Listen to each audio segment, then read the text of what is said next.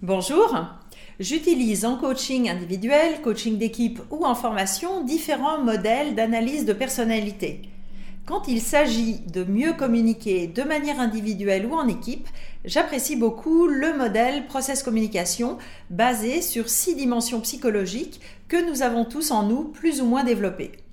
Idéalement, nous devrions être à l'aise dans chacune de ces dimensions pour nous adapter aux situations et à nos interlocuteurs choisir la stratégie de communication la plus efficace.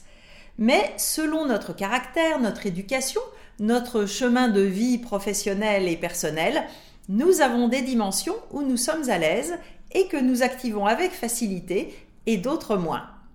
Mon objectif avec ces vidéos est d'attiser votre curiosité par rapport à vous-même et par rapport aux autres pour repérer ces dimensions dans des réunions de travail ou simplement avec votre partenaire de vie.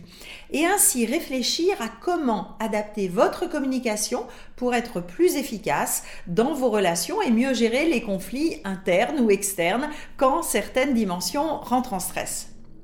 La dimension dite persévérant ou persister en anglais, c'est celle de nos valeurs et de nos opinions. En gros, notre compas moral. Je filtre la réalité et les comportements des autres selon mes valeurs et mes croyances. Je les évalue et je les juge à l'aune de mes opinions et de mes convictions. C'est aussi mon côté gardien des règles, parfois donneur de leçons, et la reconnaissance de ma mission, de mon implication, de l'importance de mon travail et de mes opinions est primordiale. Il y a aussi un besoin de confiance lié à cette dimension, et souvent les sujets sensibles sont la justice, l'équité, le respect. La semaine passée, dans un atelier de groupe, une personne parlait de son objectif de promotion professionnelle, ce qui pourrait être associé à première vue à la dimension promoteur. Vous pouvez voir ensuite ma vidéo sur cette dimension. Mais à la question en quoi cette promotion est importante pour toi, c'est la dimension persévérante qui est ressortie très fort et avec beaucoup de frustration. Apparemment, au vu de ses responsabilités, son expérience, ses résultats, cette personne aurait dû même être embauchée à un niveau hiérarchique plus élevé. Mais elle ne connaissait pas alors les règles du jeu dans ce secteur et depuis, elle mûrit un sentiment d'injustice très fort. Et je peux vous dire que l'énergie dégagée par cette personne, malheureusement frustrée, était assez intense. Alors les côtés positifs de la dimension persévérant, c'est notre engagement dans ce qui fait du sens pour nous, que ce soit des grandes causes sociales ou politiques, ou ma responsabilité en tant que parent ou citoyen. Les associations, ONG, syndicats recrutent des membres ayant en général une grande dimension persévérante.